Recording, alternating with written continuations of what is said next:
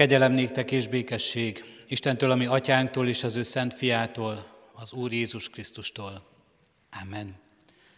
Szeretettel köszöntöm a gyülekezetet nagyhetünkön, nagyheti istentiszteleti sorozatunkban, a nagyheti találkozások sorozatban ma ezen az alkalmon, amely az ünnepre és az úrvacsorai közösségre készít minket. Isten tiszteletünk kezdetén a 180. dicséretünket énekeljük fennállva. A 180. dicséretünket, mely így kezdődik, a töredelmes szívet, te Uram, szereted. Mm.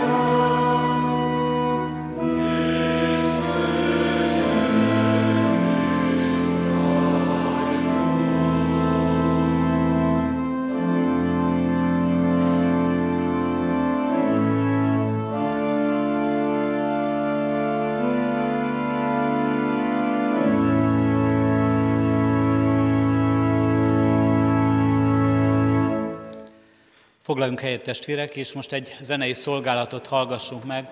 Az Embodon Pál zeneiskola tanárai és Somogyi Júlia tanárnő és tanítványai szolgálatát. Kérjük őket, hallgassuk őket figyelemmel, szeretettel.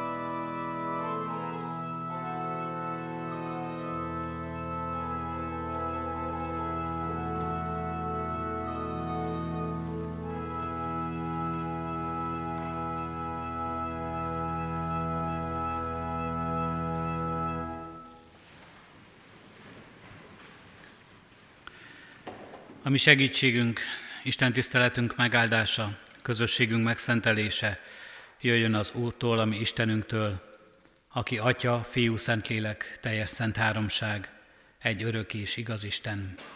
Amen. Imádkozzunk. Jézus vigasságunk, egyedüli reményünk, kiáltunk, Urunk Istenünk, hozzád, és várjuk a Te áldó szavadat. Várjuk, Urunk Istenünk, a Te igédet, igéd igazságát és tanítását, hogy megújítsa és megerősítse életünket, hogy vigasztalást, békességet és tanítást adjon nekünk, hogy megszenteljen minket, Urunk Istenünk, egyen-egyenként és közösségünkben is. Így köszönjük, Urunk Istenünk, neked azt, hogy most itt együtt lehetünk. Köszönjük, Urunk Istenünk, a zene hangjait, amely segít minket az elcsendesedésben, a gyönyörködésben, a rád figyelésben. Köszönjük neked, Urunk Istenünk, ezt a közösséget, hogy itt most egymás hite által épülhetünk. Köszönjük, Urunk Istenünk, azt a bizonyságot, amelyet a Te lelked tesz közöttünk, amely tanít minket és vezet minket, Urunk Istenünk, a Te igét hallgatásában, megértésében és megcselekvésében. Áldunk és magasztalunk, Urunk Istenünk, hogy Te ilyen gazdag ajándékokat készítesz nekünk, nem csak a mai napra, hanem egész életünkre is. Hogy ilyen gazdag szeretettel, ilyen aláhajló szeretettel szólítasz meg minket, Urunk Istenünk, úgy, ahogyan ki-ki értheti azt közöttünk.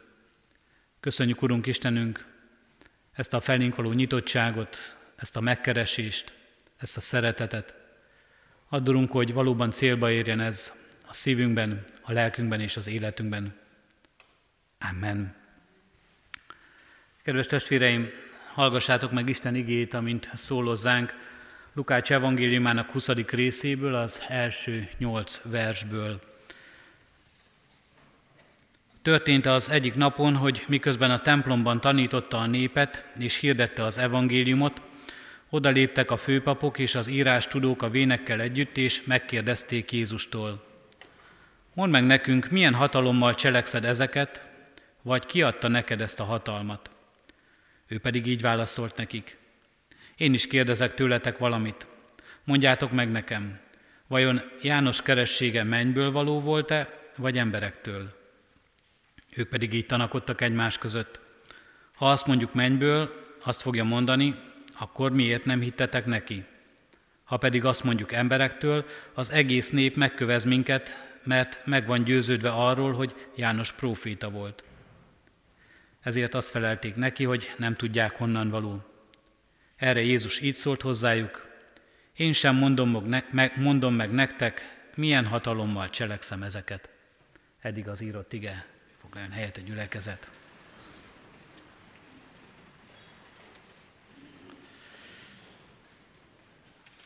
Kedves testvérek, virág vasárnappal elkezdődött az a az igehirdetési sorozatunk is, de elkezdődött a nagy hétre való készülésünknek az a lelki sorozata is, amelyben ezt a címet találtuk, hogy nagyheti találkozások. Jézus a nagy héten találkozik emberekkel, találkozik a várossal, találkozik itt ebben a mai ige szakaszunkban a főpapokkal, majd írástudókkal, szadduceusokkal, tanítványokkal, nagyon sok emberrel, és ezekben a nagyheti találkozásokban, ezekben a történetekben, ezekben a bibliai bizonyság tételekben végül is mindig azt fogjuk találni majd, és azzal szembesülünk, hogy Jézus végül mindig velünk találkozik.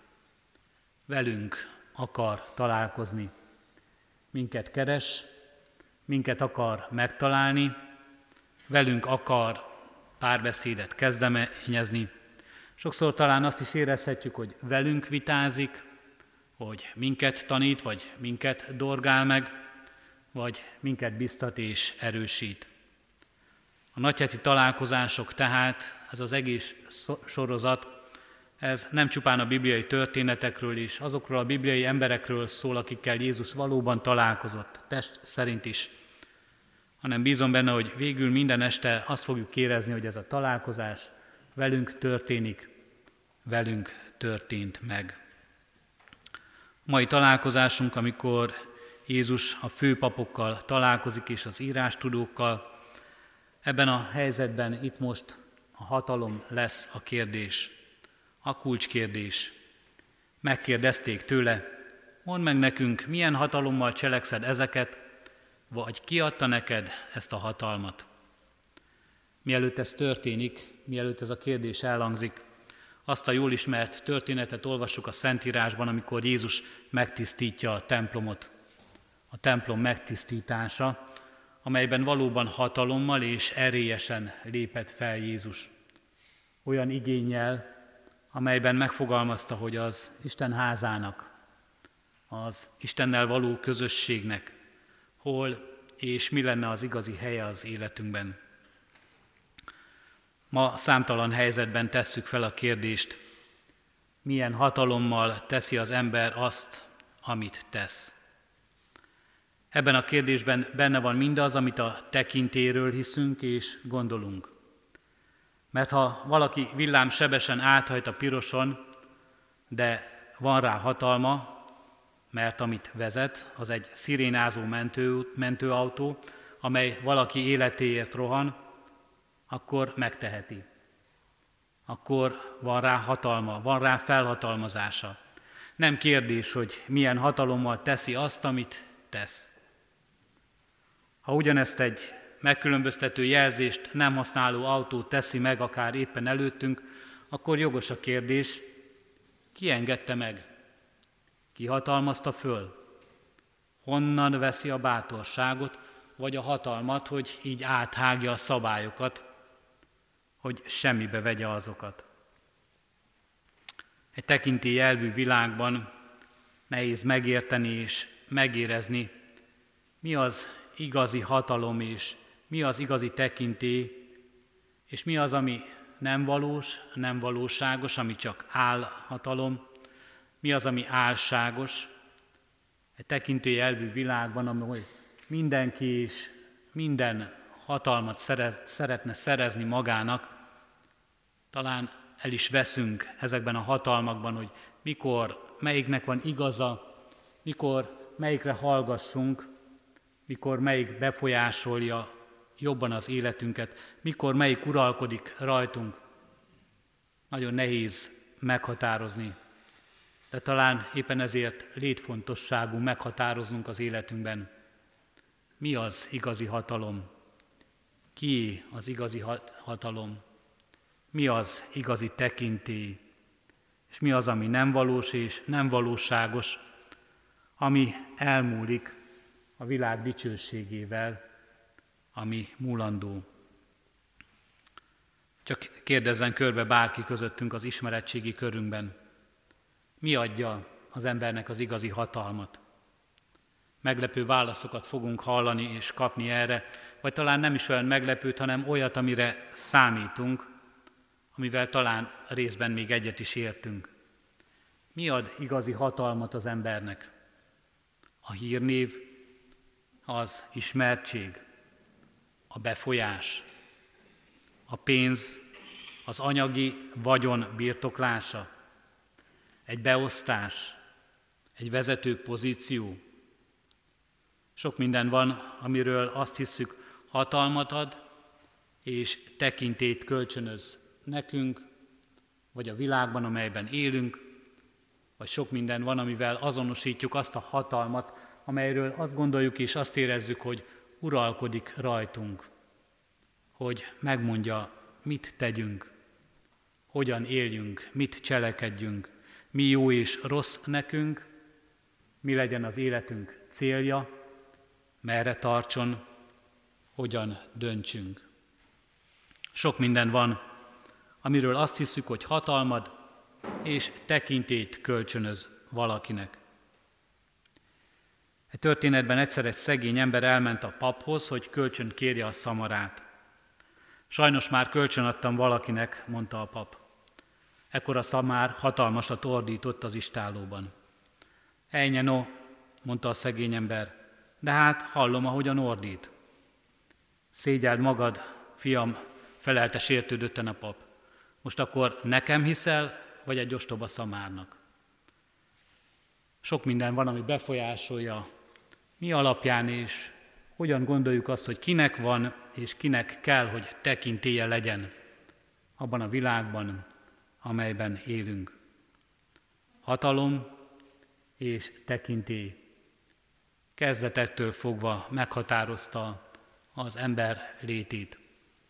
Az Isten, mint megjelenő, teremtő hatalom, az Isten, mint életre hívó erő, mint életet adó hatalom és tekintély a teremtésben. És egy másik hatalom, amely kétségbe vonja, kétségbe vonatja velünk ezt a hatalmat, hogy valóban övéje minden hatalom, és valóban jól tud-e és helyesen tud-e mindent ez a hatalom. És majd utána, amikor már az első, a bűneset után az emberben legelőször megjelenik az a vágy, hogy az övé legyen ez a hatalom, és mindenek fölött gyakorolja. Kettős hatalom ebben a világban, mondja Luther Márton, kettős birodalomban él az ember. A világi hatalomban, amelyet maga alakít, amely alatt él, és amelyet talán minden ember szeretne megszerezni és gyakorolni, de ugyanakkor itt van és jelen van az Isten hatalma, az Isten szentségének a hatalma is, mert Isten nem engedte át ezt a világot, nem mondott le erről a világról, jelen van világunkban. Mi az igazi hatalom? Az igazi hatalom, ami igazi tekintét adhat az embernek. Az igazi hatalom pedig az, amelyik megengedheti magának, hogy teljesen független legyen mindattól, amit mi emberek sokszor hatalomnak és tekintélynek hívjunk. Az igazi hatalom az, amely az erejét, tekintélyét önmagából tudja meríteni, és nem másoktól függ. Ezzel talán már meg is válaszoltuk azt a kérdést, hogy nekünk van-e ilyen hatalmunk. Nekünk embereknek, vagy bárkinek itt a teremtettségben van-e ilyen igazi hatalma. Ha elfogadjuk ezt az állítást, az igazi hatalom az, amely erejét önmagából meríti, akkor látjuk, mennyire korlátozott, korlátolt a mi hatalmunk, amit annak tartunk. És ugyanakkor ott van és megjelenik az Isten hatalma ebben a világban. Az Isten hatalma, amely mindenre kiterjed. Akiről azt mondjuk, hogy örökkévaló, és ezzel azt állítjuk, hogy hatalma van az idő felett, ami nekünk nincs, amely kifolyik a kezünkből, vagy végzetességével ott áll és rémiszt minket az életünkben. Az Istenről, akiről azt mondjuk, hogy minden tudó, és akkor azt mondjuk, hogy hatalma van minden ismeret felett. Minden ismeret felett. A tudás hatalom, mondjuk gyakran. És azért, hogy ezt a hatalmat megőrizzük, titkokat gyártunk és titkokat tartunk magunknak. Az Isten minden tudó. Nincsenek titkaink. Nincs olyan, amit előle elrejthetnénk. Az Istenről azt mondjuk, hogy minden ható, megmutatva ezzel az ő hatalmát, mert ezáltal azt mondjuk, hogy az Istennek minden erő felett hatalma van, ura mindennek. Sorolhatnánk még mindezeket sorra és sorra, de mégis érezzük, hogy amikor erről filozófálunk, erről gondolkozunk, akkor ez egy kicsit megfoghatatlan lesz így számunkra. És az Isten is ebben megfoghatatlanná, személytelenné, hatalommá és erővé is válhat csupán számunkra. Még akkor is, hogy akár az Ószövetség, akár az Új Szövetség a leírt csodák által, amelyekben Isten megmutatja sokszor ezt a hatalmat, megmutatja az erejét, megmutatja a célját, megmutatja a maga valóságát, mégiscsak megjelenik kézzel fogható formában. A mai történetünk arra irányítja a figyelmünket, hogy hogyan mutatkozik meg ez a hatalom Jézus Krisztusban, Jézus Krisztus hatalma által a világban. Erről szól ez a kérdés, és erre mutat rá Mert nem véletlenül Jézust kérdezik ezek az emberek, akik vele találkoznak. Mondd meg nekünk, milyen hatalommal cselekszed ezeket, vagy ki adta neked ezt a hatalmat. Hogyan mutatkozik meg mindaz, amiről az Istenről szóltunk, mindaz a hatalom, amely erejét önmagától meríti, Jézus Krisztusban, ebben a világban. És Jézus Krisztusban azt látják azok, akik ott vele találkoztak, földi élete során, ott a nagyheti találkozásokban, hogy Jézus Krisztusban megjelenik az ő megkereső hatalma.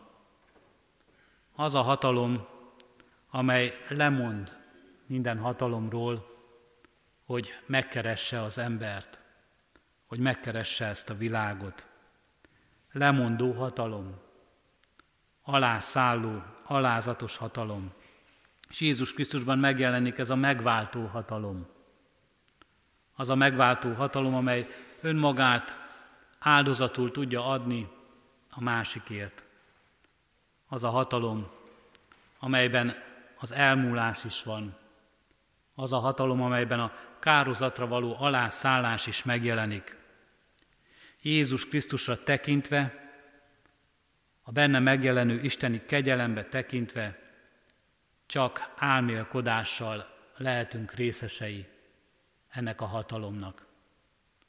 Aki ebbe tekint, aki ezzel szembesül, aki ennek személyesen is része lesz, az csak csodálattal és álmélkodással tud erre tekinteni.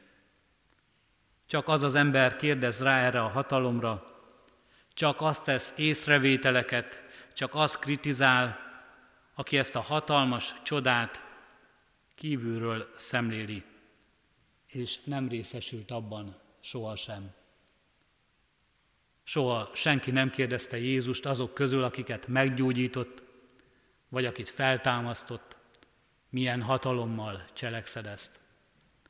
Nem volt kérdés számára, hogy milyen az a hatalom, hogy honnan jön, hogy milyennek a hatalomnak az eredője, a célja, hogy életet adjon, hogy szolgáljon, hogy megmentsen, hogy megváltson. Mindazok, akik ezekben a találkozásokban személyesen is érintetté válnak, mindazok, akik ennek a hatalomnak a legkisebb mértékben is érzik az áldását, az erejét az életükben, azok számára nem kérdés ez, hanem azok számára bizonyosság az Isten létéről, mindenhatóságáról, szeretetéről és kegyelméről. És mindazoknak, akiknek nincs személyes kötődésük ehhez. Mindazok, akik távol tartják magukat is, saját emberi hatalmukkal távol tartják Krisztustól, akik nem akarnak átengedni semmit vélt vagy valós hatalmukból az Istennek, a Krisztusnak. Mindezeknek Jézus nem válaszol. Nem válaszol, csak visszakérdez, mit is jelent a hatalom nektek ebben a világban.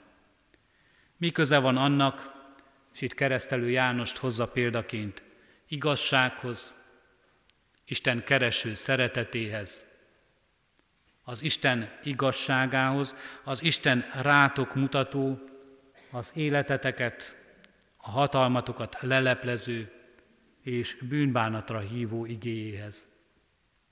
Visszakérdez Jézus keresztelő János példájával, és így kérdezés hív minket is magunkba tekintésre, arra, hogy vessünk számot, hogyan állunk a magunk hatalmával, a magunk tekintélyével, a magunk dicsőségével. Hogyan állunk az Isten bűnbánatra hívó szavával és igéjével, sányadán is állunk az Isten hatalmával, amely ma is keres, szól, amely ma is megváltó hatalom, amely ma is szabadító hatalom, amely ma is újjá teremtő hatalom. Így keres Jézus Krisztus minket, és ebben meglátjuk a magunk helyét, ha ez valóban elér hozzánk és megérint minket.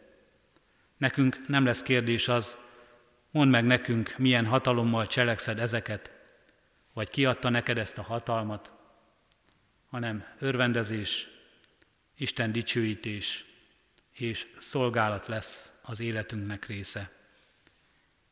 Az ő hatalmában részesedni annyi, mint Jézus Krisztusban részesedni, belül lenni az ő hatalmának körén, benne lenni az ő életében, az ő élet egészen magunkat nekiadva.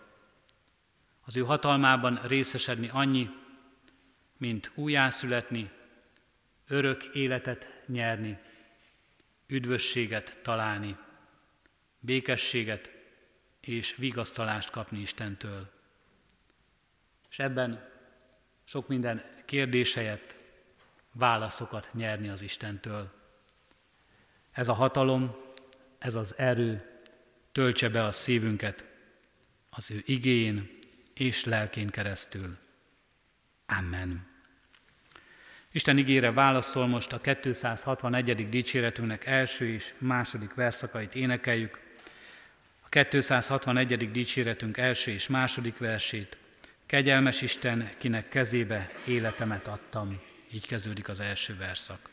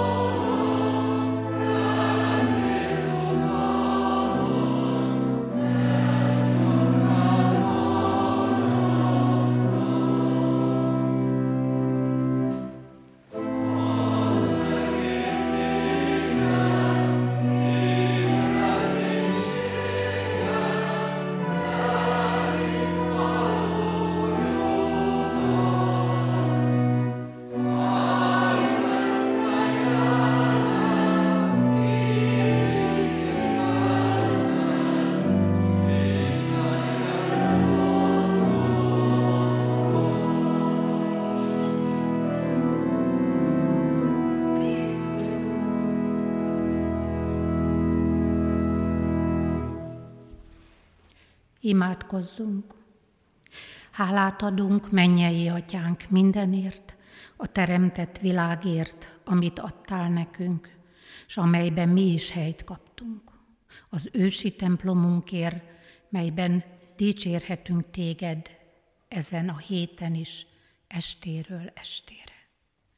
Hálát adunk neked, Istenem, mindenért, amit segítségeddel, s a tőled kapott erőnkkel megtehettünk. Minden örömért, amivel boldogá tettél, és megszépítetted életünket, és adhatunk ezekből szeretteinknek, gyülekezeti tagjainknak egyaránt.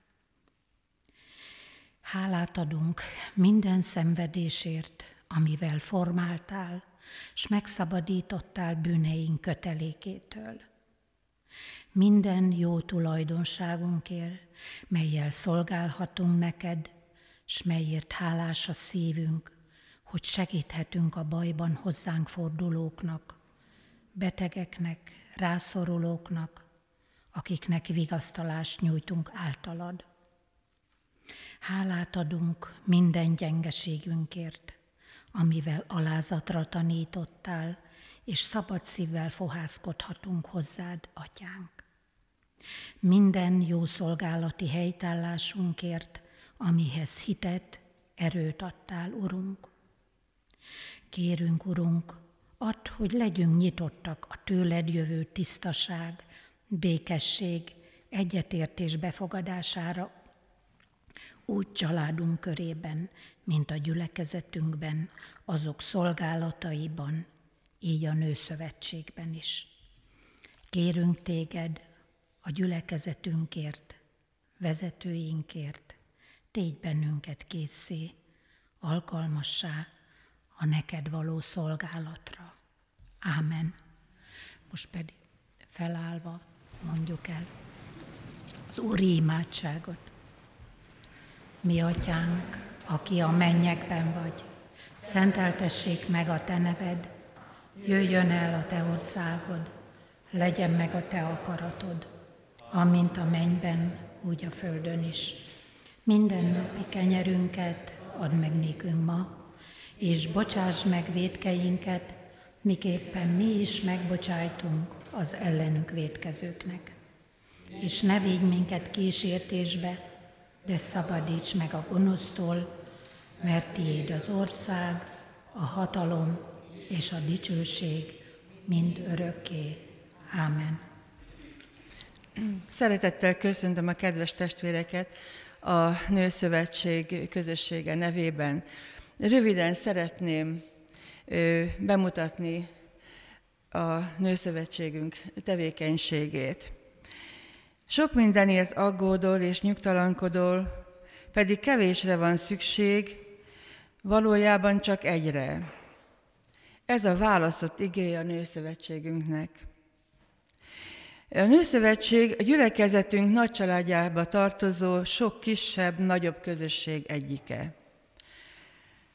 Egy olyan asszony közösség, akik az igen mellé gyűlnek össze havi két alkalommal, és azon fáradoznak, hogyan tudnának minél többet szolgálni az Úr dicsőségére.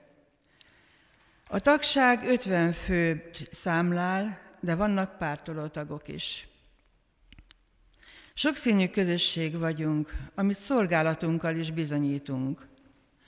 A Nőszövetség asszonyai az Úrtól kapott ajándékaikat használva igen értékes tevékenységet folytatnak – Néhányan a Betlehem kapuja játszóházban vállalnak gyermekfelügyeletet, hogy míg a kisgyermekes szülők hivatalos ügyeiket, tanulmányaikat intézik, ők szeretettel veszik körül, óvják, tanítják kicsinyeiket. Mások a diakóniában segítkeznek. A rászoruló beteg, egyedülállók ruháinak vasalásában, a ruhavásárnál pakolással, ügyelettel. Esetenként beteg ápolását vállalják, vagy súlyosan beteg, sok gyermekes édesanyának főznek speciális ételeket lábadozása idejére. Vannak, akik vasárnaponként a Margaréta otthonban hívogatnak az istentiszteletekre, segítenek a nehezen járó idős lakóknak az istentisztelet helyére jutásban. Nagyon sokan szeretnek kézi munkázni. Így ők készítik el gyönyörű hímzéssel a keresztelői kendőcskéket, vagy ajándékoznak meg elsős diákokat hímzett bibliaborítóval. A kézi munkákból a karácsonyi vásárba is jut a vásárlók tetszésére. Erre az alkalomra különösen nagy gonddal, lelkesedéssel és nagy létszámmal készülünk a házi tészta készítésével is. A Szarvas utcai Sion nyugdíjas házban rövid áhítat után jó hangulatban gyártjuk a tésztákat, amelyeknek a karácsonyi vásárban igen nagy keletje van. Gyakran vagyunk a gyülekezet szeretett vendégségeinek házigazdái, ahol finomabbnál finomabb süteményekkel örvendeztetjük meg a testvéreket, és rendezési szolgálattal segítkezünk. Természetesen a felsorolásunk nem lehet teljes, hiszen számtalan kisebb-nagyobb feladatot lát el közösségünk az aktuális rendezvények keretében is. Mindez a sok tevékenység összekovácsol bennünket, vidám, szeretetteljes közösséget teremt, amelyben benne van a munka, kikapcsolódás, hasznos tevékenység, a baráti légkör gyümölcse is. Figyelünk egymásra, segítjük egymást. Kis, kis figyelmességgel, énekkel köszöntjük a születésnaposokat, így a napokban 80 éves, 90 és 91 éves testvéreinket. Ám nem csak a szolgálatok töltik ki napjainkat, de szívesen kirándulunk. Az elmúlt évben két alkalommal is. Kastélytúra keretében a gyönyörű Dégi, a Nádasladányi és a Fehérvárcsurgói kastélyokat, majd ősszel a Gyulai várat, a Gyulai Almási kastélyt és a közeli Wenkheim kastélyt kerestük fel. Mindegyik esetben nagyszerű élményben volt részünk.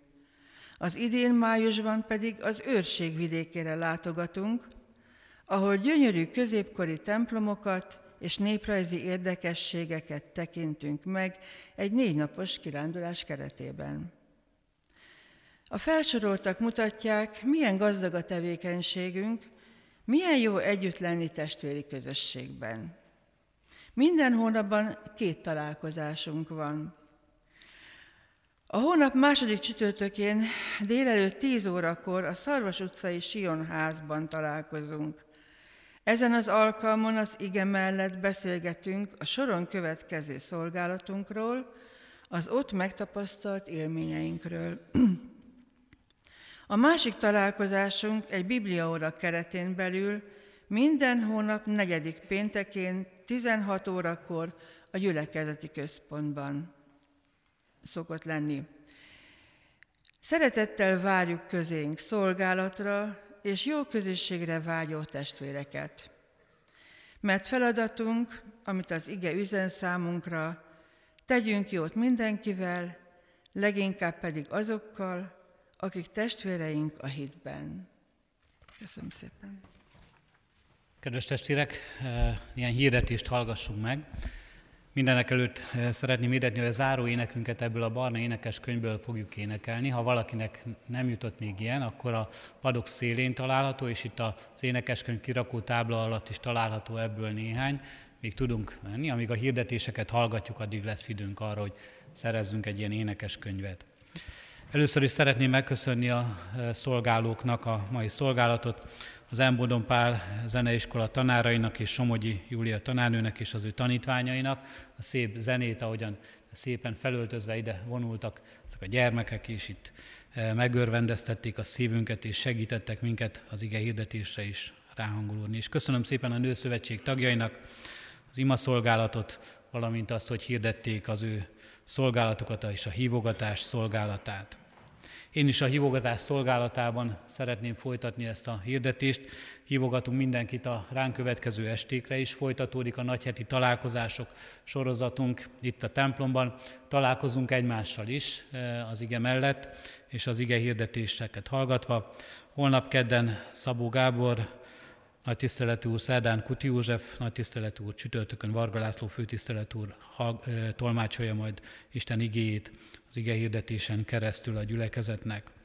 Nagy pénteken 9 órakor és 6 órakor tartunk istentiszteletet, a 6 óra istentiszteletünk passiós istentisztelet lesz, és úrvacsorai közösségben is együtt lehetünk.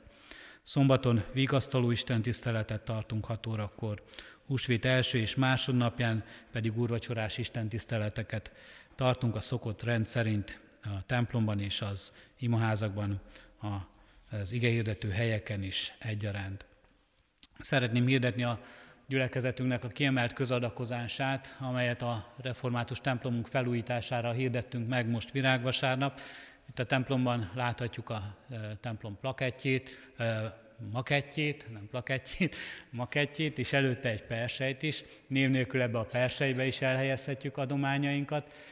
És húsvét vasárnap 9 óra és 11 óra Isten tiszteleteken úgynevezett cserépjegyek árusítását kezdjük meg. Itt a lelkészi kiárónál cserépjegyeken, névértéken vásárolhatunk, és egy kis emlék cserépjegyet kaphatunk cserébe az adományainkért. Úgyhogy készülhetünk így, kisebb adományainkat összegyűjtve és elkészítve is szeretettel várjuk az adományokat. Ezekről bővebben fogunk hirdetést adni, hogy hogyan és hol tehetjük ezt meg újra és újra a templom felújítására. Szeretnénk, hogyha most ebben az évben, májusban elkezdődhetnének a munkák, és bízunk benne, hogy egy év alatt, bő egy év alatt ennek a végére is érhetünk.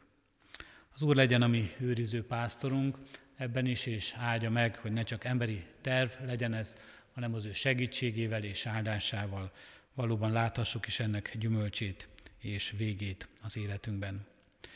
Mielőtt Isten áldását fogadnánk, előtte a záró énekünket énekeljük, amely a 16-os számú ének ebből az énekeskönyvből, lélekkel és értelemmel címet viseli, leendő, már e, kialakítás alatt lévő, és talán már a nyomdában is lévő leendő református énekes könyvünk énekeiből válogat ez a kiadvány.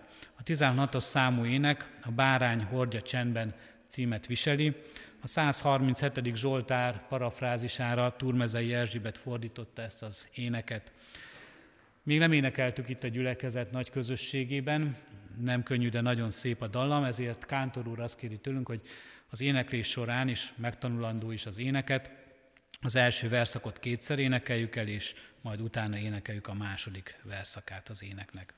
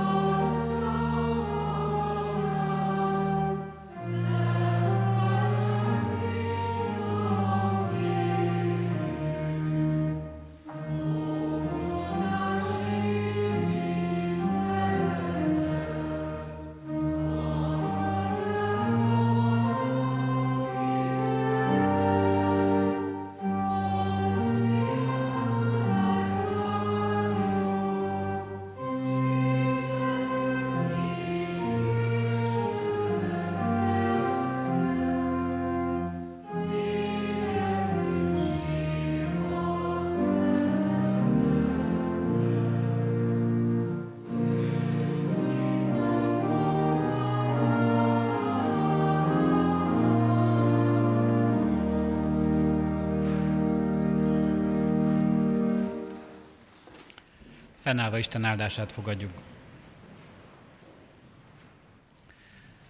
Az Istennek békessége, amely minden értelmet felülhalad, meg fogja őrizni a ti szíveteket és gondolataitokat a Krisztus Jézusban. Amen. Áldás békesség, szép estét kívánunk mindenkinek!